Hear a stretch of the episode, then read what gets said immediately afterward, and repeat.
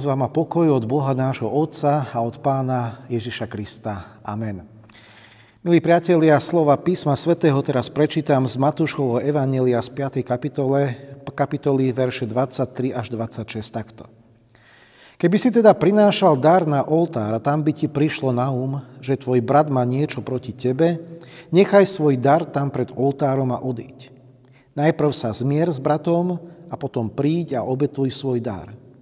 Pokonaj sa s ním čím skôr, dokiaľ si s ním na ceste, aby ťa protivník neodozdal sudcovi, sudca strážcovi a uvrhli by ťa do väzenia.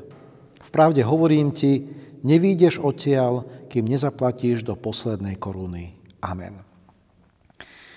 Milí priatelia, začiatkom 30. rokov 20. storočia celý svet pohutila obrovská hospodárska kríza.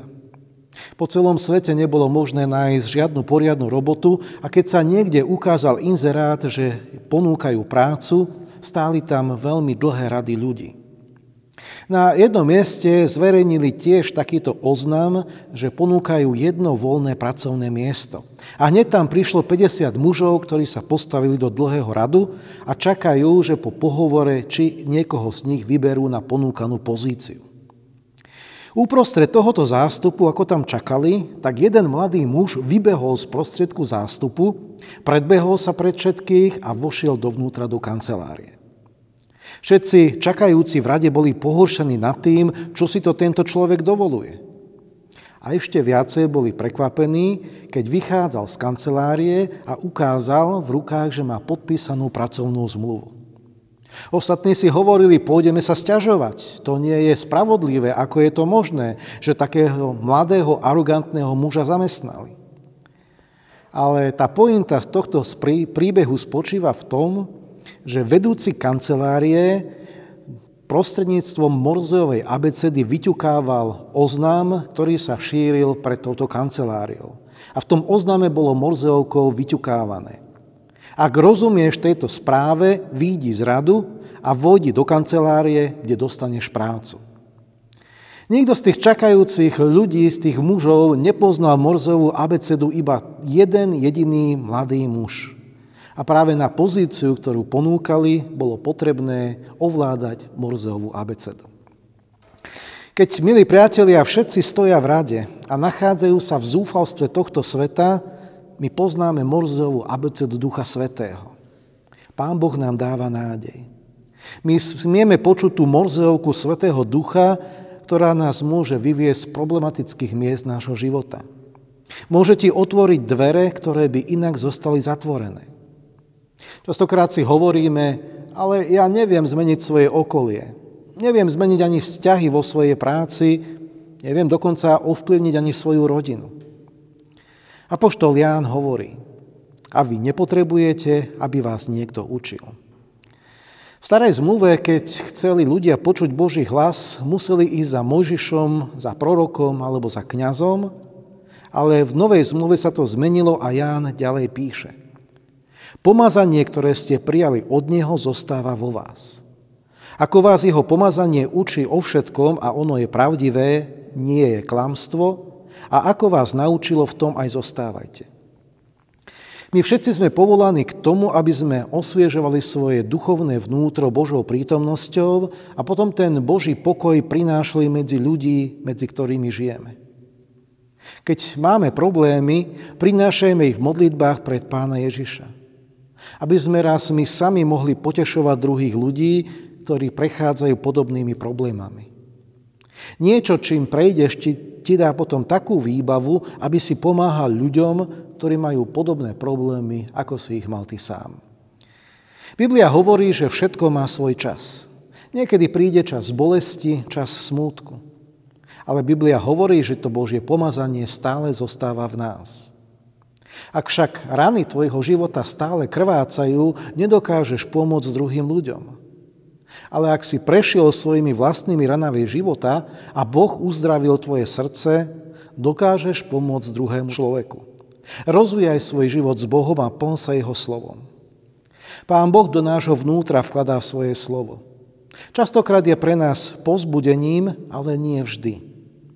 Niekedy Pán Boh pošle do nášho života Božie slovo, ktoré má síce na konci pozbudenie, ale nezačína ako pozbudenie, ale začína ako napomenutie.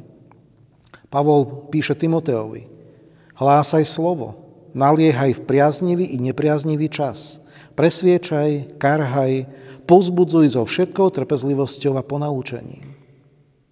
Nie je to teda len pozbudenie, ale niekedy aj napomenutie a pokarhanie. Lebo príde čas, kedy ľudia neznesú zdravé učenie. Ale pretože chcú počúvať len to, čo sa im páči, budú si podľa svojich žiadostí sáňať učiteľov. Odvrátia sluch od pravdy a obrátia sa k bájkam. Nech vždy v našom strede je srdce, ktoré chce počuť pravdu v láske, ktorá nás vnútorne premieňa. Pán Ježiš nám v rečiach na vrchu predostiera príbeh o zmierení. Keď prinášaš dar na oltár a spomenieš si, že tvoj brat má niečo proti tebe, nechaj svoj dar tam pred oltárom a choď sa najskôr zmieriť so svojim bratom, až potom príď a obetuj svoj dar. Skúste si predstaviť situáciu, že v čase Ježiša Krista nejaký človek z Galilei, ktorá je 150 km vzdialená od Jeruzalema, prišiel po 7 dňoch chôdze konečne do svätého mesta Jeruzalém, aby v chráme priniesol obeď za svoje hriechy. Ale pred tým jeruzalemským oltárom nikto nevie, že nie on, ale že práve ten jeho brat má niečo proti nemu. A pán Ježiš hovorí, že aby radšej podnikol dlhú cestu späť, urobil všetko potrebné pre zmierenie so svojim bratom. Nejde teda o vonkajšie vykonávanie obradu, bohoslužby, ale ak predstupujeme pred Božiu tvár, musíme si dať všetky veci života do poriadku. Častokrát si to práve uvedomujeme, keď pristupujeme k Večeri pánovej.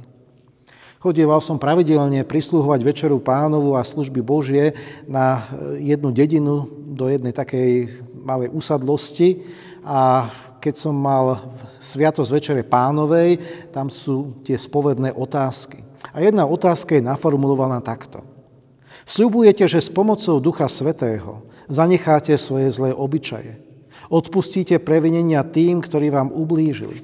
Budete sa vystríhať hriechov a polepšite si život. Sľubujete? A jeden z tých prítomných mužov, ktorý tak dosť boli, bol pohnevaný s mnohými ľuďmi, ako tak stál a počul túto otázku, tak hlavou z pleca na pleco pokýval a medzi zuby predsedil, sľubujeme ale bol pritom úprimný, lebo vedel, že je to veľmi ťažké odpustiť a dať si veci života do poriadku. Ako by nám Pán Ježiš chcel povedať, nečakaj, až príde tvoj brat, s ktorým sa hneváš za tebou, s prozbou o odpustení a ty mu odpustíš a zmieriš sa s ním. Boh tebe odpustil tvoje hriechy, preto musíš ísť v prvom rade ty a musíš si dať veci života do poriadku. Musíš odpustiť previnenie brata a sestry. Ja viem, že je to veľmi ťažké a bolesné, ale to je to Ježišovo slovo, ktoré síce má dobrý koniec, ale začína tvrdo ako napomenutie. Choď a urob to. Ak nevieš ako na to, pravidelne sa za toho človeka, za ten problém modli, za tie všetky vaše pokrivené vzťahy a Pán Boh vám dá situácie, aby ste sa o tom porozprávali a navzájom si odpustili. Amen. Pomodlíme sa. Pane Ježiše Kriste, my Ti ďakujeme za to, že Ty nám predkladáš pred naše životy cestu zmierenia.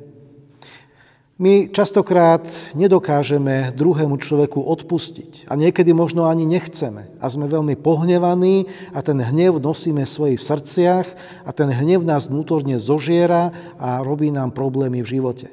Ale Ty nám dnes dávaš na srdce práve to napomenutie, aby sme šli, aby sme si tie veci života dali do poriadku, aby sme si ten problém vykonzultovali, zmierili sa, modlili sa a Ty nám dáš nové šance, nové príležitosti a nové perspektívy nášho života. Tak sa vkladáme aj v tejto chvíli do Tvojich rúk, to, čo sami nedokážeme spraviť z vlastných síl, Ty to pôsob v nás, mocou svojho Svetého Ducha a daj nám do poriadku všetky naše pokrivené vzťahy s druhými ľuďmi. Amen.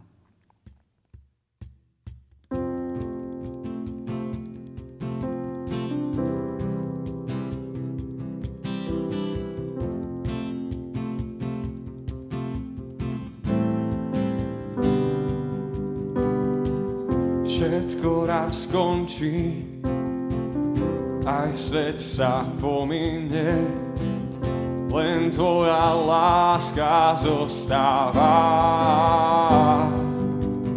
Moje oči hľadia k nebu, srdcom sa privine, za tebou kráčam Ježiš sám.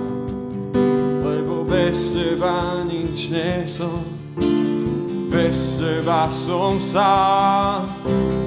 Vyslíš ma môj Boh a Pán, veď ma Ty sám, silu mi daj, nech môžem rásť každý deň viac.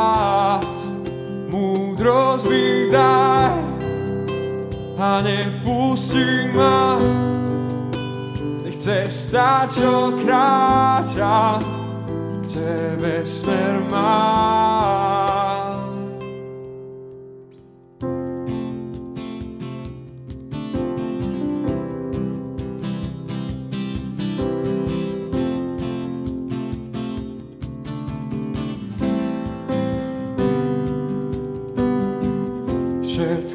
Skončí, aj svet sa pomíne, len tvoja láska zostáva.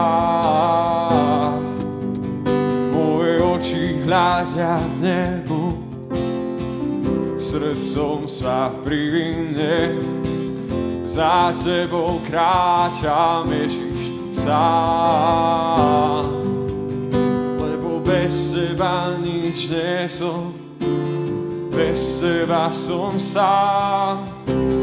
Vyslíš ma môj Boh a Pán, veď ma Ty sám,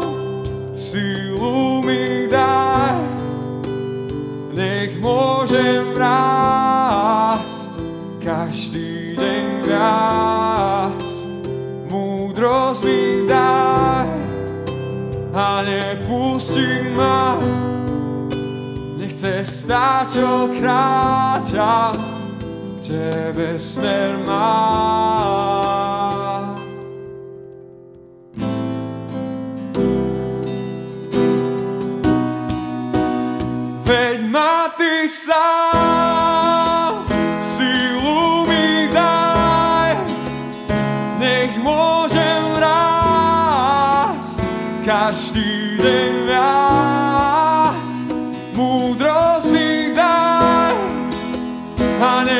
Nepustí ma, nechce stáť, čo kráčam, k Tebe smer mám.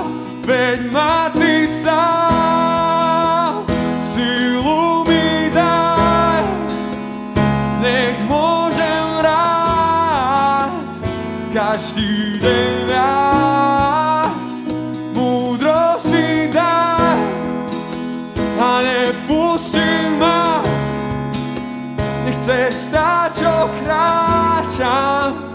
Kráčam, Tebe smer mám.